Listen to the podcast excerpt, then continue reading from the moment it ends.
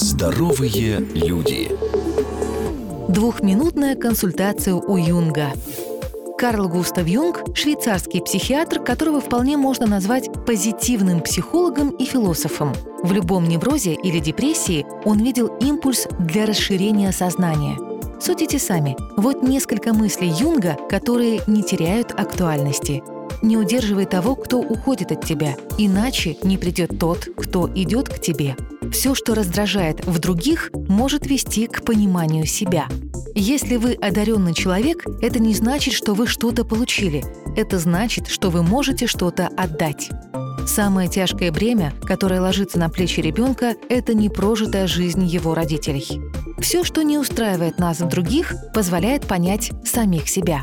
Покажите мне психически здорового человека, и я вам его вылечу. То, чему ты сопротивляешься, остается. А вот одна из самых знаменитых его мыслей. Депрессия подобна даме в черном. Если она пришла, не гони ее прочь, а пригласи к столу как гостю и послушай то, о чем она намерена сказать.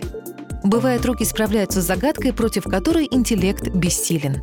Мы можем думать, что полностью контролируем себя. Однако друг может без труда рассказать нам о нас такое, о чем мы не имеем ни малейшего представления.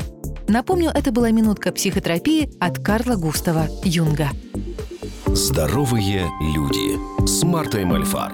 Ежедневно на радио «Вести».